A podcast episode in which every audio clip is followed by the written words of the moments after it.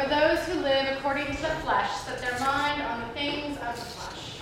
But those who live according to the Spirit set their minds on the things of the Spirit. To see to set the mind on the flesh is death, but to set the mind on the Spirit is life and peace.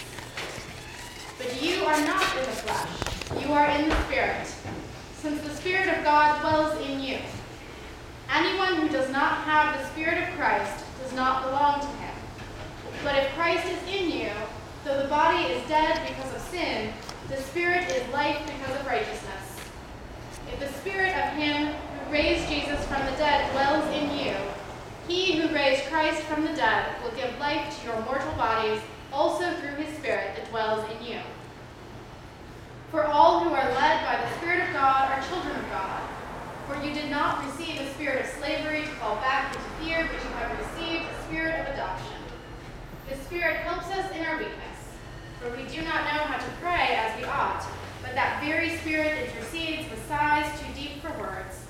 And God, who searches the heart, knows what is the mind of the Spirit, because the Spirit intercedes for the saints according to the will of God. It's from Romans 8. Real barn burner there I chose. So this month we're spending uh, some time to talk about this thing, the Spirit, the Holy Spirit, um, an examination of what I've come to realize in my own preparation for this talk is a very confusing thing. You know, if you sit me down and ask me about God or about Jesus, I um, wouldn't have much of a hard time giving you a lot of things that I think. Uh, but if you ask me about the Holy Spirit, I probably would be like, so uh, what, do, what do you think? Would be my answer, uh, which is always a good tactic when you don't know what to say. And so, in reading a passage like this or hearing a passage like this with this constant reference to spirit, spirit this and spirit that, I kept asking myself, what does Paul mean, who uh, wrote this letter to the Romans, mean by spirit? How does this spirit that he's talking about actually work? What does it look like? What does it feel like? I was reading an essay the other day on like different biblical interpretations, and the author of this essay kept saying stuff like, the Spirit inspires the writers, or the Spirit guides the writers, or the Spirit uh, helps the community interpret these readings. And I kept asking myself the same thing uh, what does this person mean by spirits? How does this Spirit do these things? What does it look like? What does it feel like? So before I jump into trying to answer some of those questions, I want to have a little bit of a pre discussion uh, and ask all of you when you hear a passage like this, or you just hear this term spirit being used in a church or in a religious context, what does that make you think? What kind of questions does that bring in you? And it could be very simple as like, I have no idea what the hell this person is talking about or whatever it may be. But yeah, very, you can very honestly have whatever questions you have. Let me let's hear them. I just thought it was the opposite of flesh. Like that it was just making a trying to get as close to a dichotomy as you could, like this or this. Hmm. And just using it in a very general sense. Okay.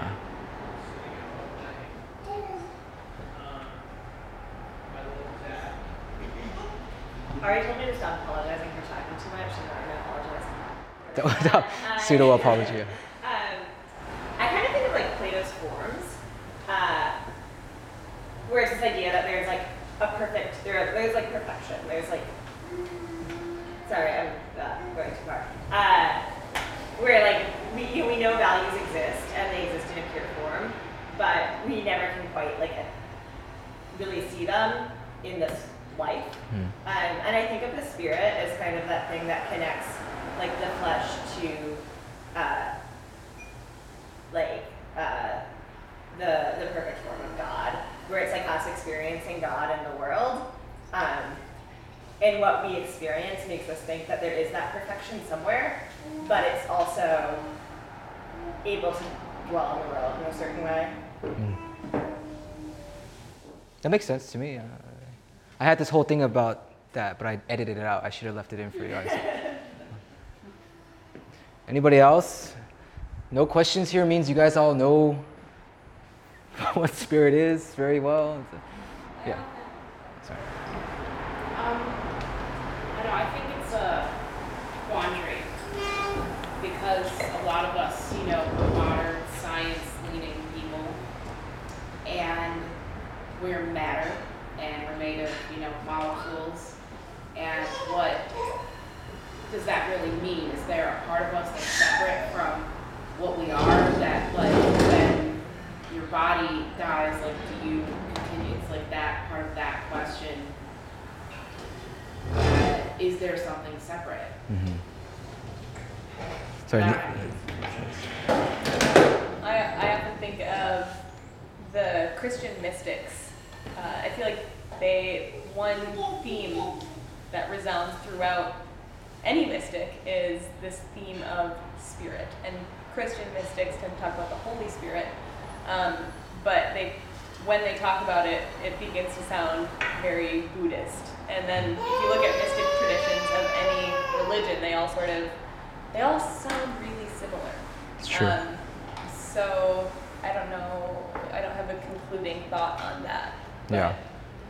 I will say that I like it, and I like Christian mystics.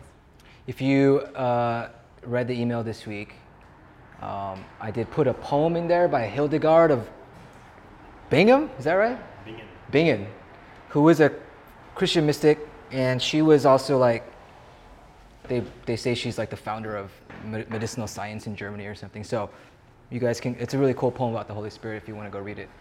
Did you have one? thing? I also, in terms of like your opening line, where you're like, I don't know what to say. If someone asks me about it, I'm like, I don't know. You tell me. And I think that's like what the Holy Spirit should do. Like it should be disarming, where it's like, oh, it, like takes away all your authority. Where you're like, oh shit, who knows? So I um, so I think yeah, he, uh, sounds like.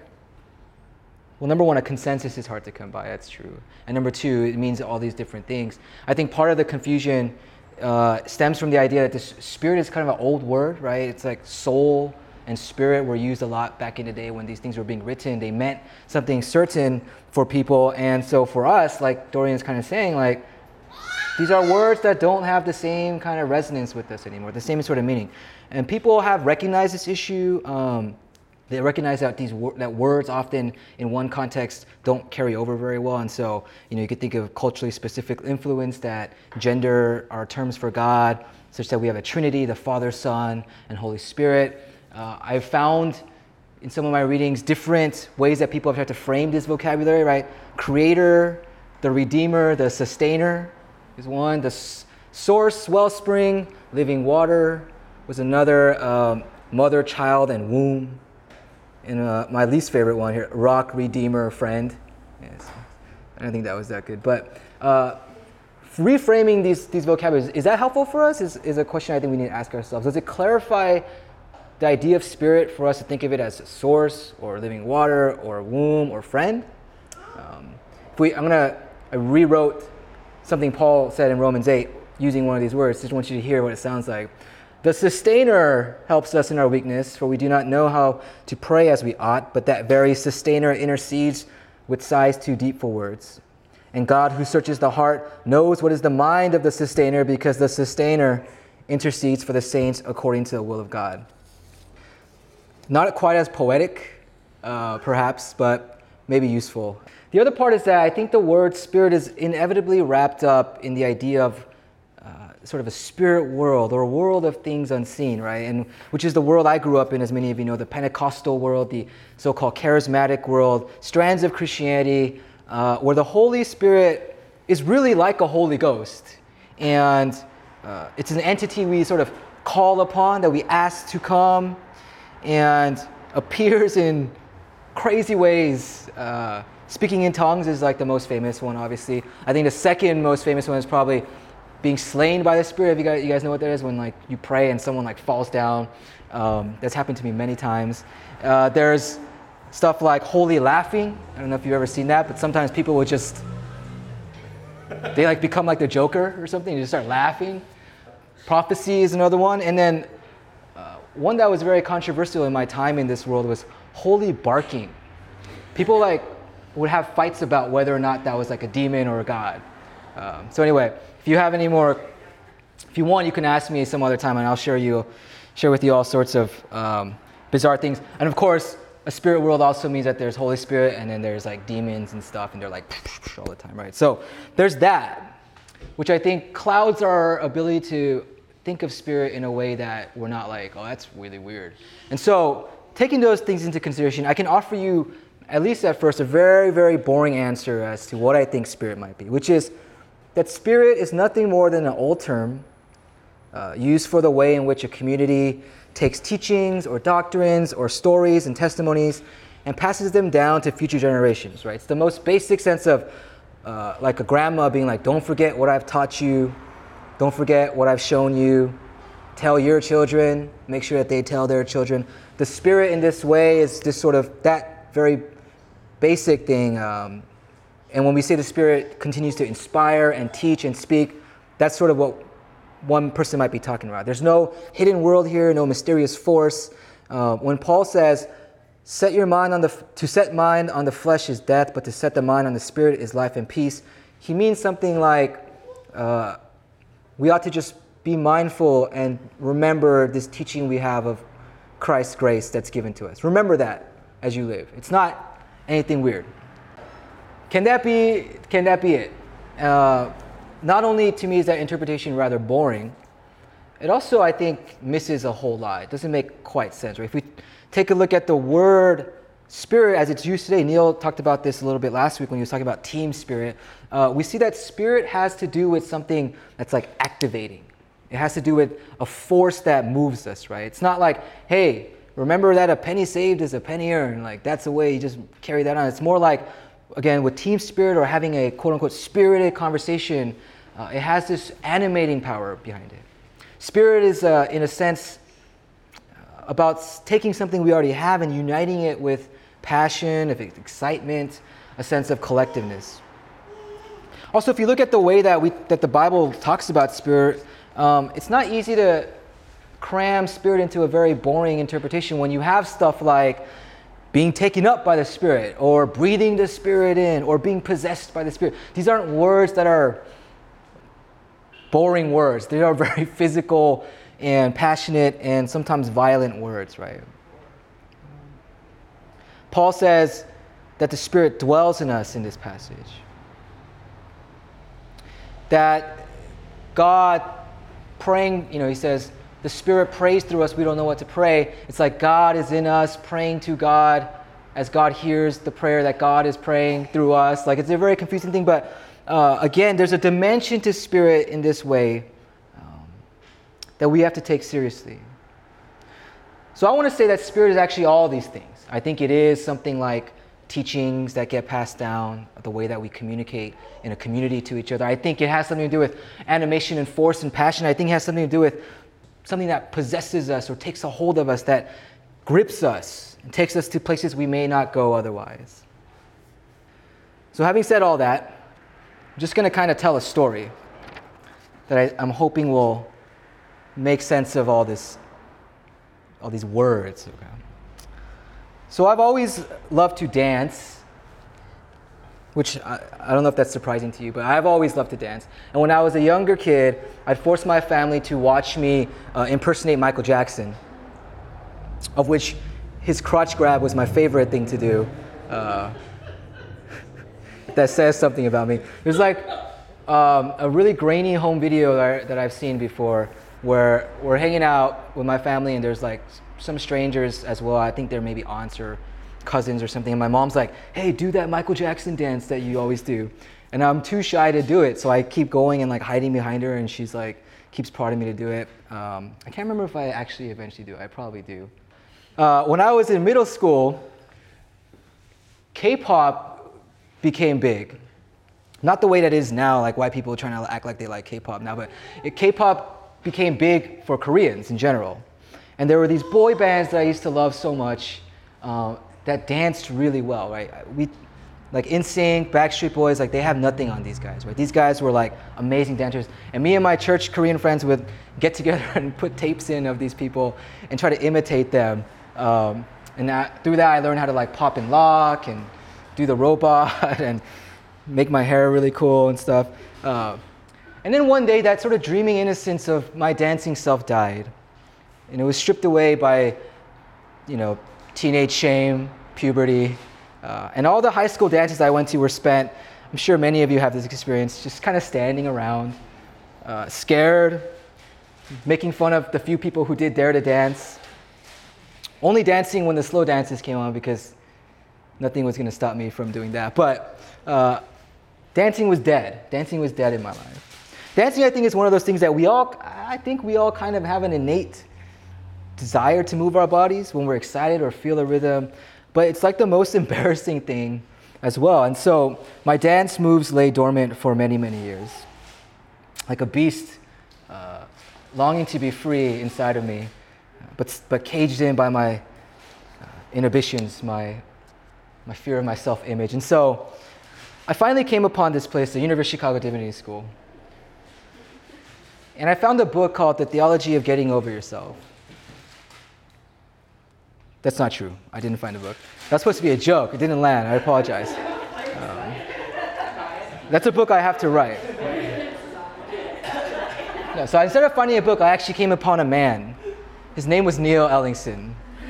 Um, I don't know if any of you guys have ever seen Neil dance before, and I say this with like utmost love and respect because I think you're a great dancer. But the only way to describe Neil's dancing is uh, he looks like a broken chicken robot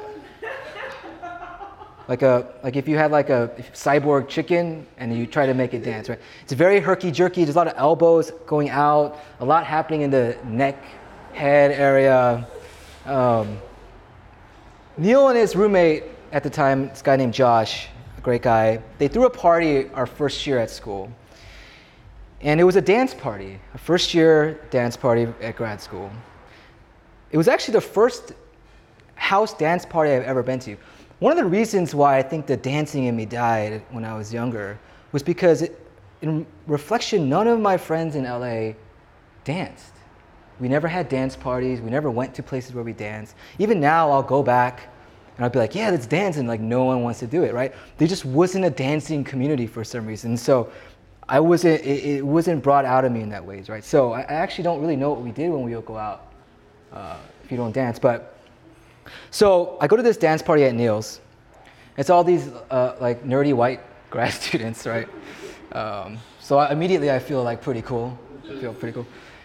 And I'm trying to find my footing there. I'm, you know, it's, again, it's the first year. People are still trying to get comfortable. I try to drink enough to not feel so anxious. I start watching people dancing out there, right? And it's quite a sight to behold. People doing things I've never seen with my, with my own eyes. It's very strange, it's very awkward. Um, and I start looking at people and I start trying to pick up things I could imitate that I like, right? I'm like, okay, that dude, it's got a cool leg thing. I can do that. And I see someone else with like an interesting arm situation. I'm like, oh, that's what you do with your arms. I can, I can do that. I'm sort of like, uh, like if the Terminator came back and he went to a dance party. He's like a cyborg just sort of watching as my neural net processor is like learning dance moves. And finally, this girl at the party, her name was Annie. Um, just like, for some reason, very friendly, and nice person. Started talking, and she's like, let's go dance. The time had come for me to, to do my thing.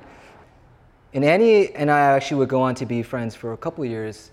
Uh, she's since moved. Uh, and we've had a lot of dance parties together. And she would never have suspected that that was, for me, the first time.